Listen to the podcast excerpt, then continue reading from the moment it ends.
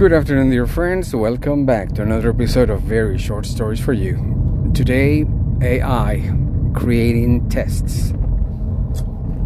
I was in the need, in the dire need of creating reading comprehension tests. Therefore, I thought it was a good idea to try if AI was going to be able to help me with. And so I asked uh, ChatGPT in a very conversational manner. I said, um, "Hey, would you be able to help me to create a reading comprehension test?" And it said yes. And then it asked me for the text. And I said, um, "I have a question. Should I copy the entire text of the article, or can I give you the link?" And it answers, "Just copy the link."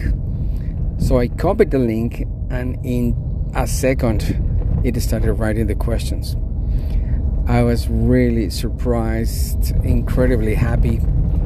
And then, of course, I went on and uh, put it in the format of uh, the test, and I sent it to my students.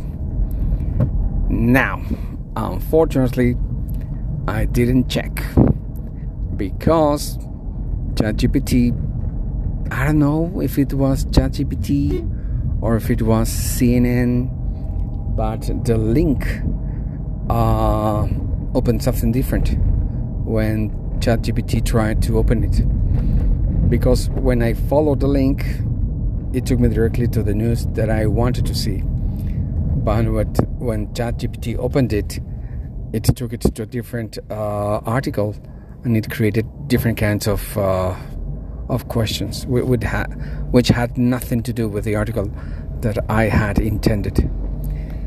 And so um, I had to apologize. I had to I had to ask them to wait for me. And in three minutes, I asked ChatGPT to create another one. But this time, I I double checked. And in five minutes, they were taking the test which was amazing. I mean, otherwise I wouldn't have been able to do it. It would have been impossible. Uh, so yes, there are many things that you can do. There are many things as a teacher that you can do. Um, but yes, you have to be careful and you have to read it because, uh, of course, they're not gonna double check it for you. And I hope you liked this experience, and of course, share yours. Thank you very much. This was very short stories for.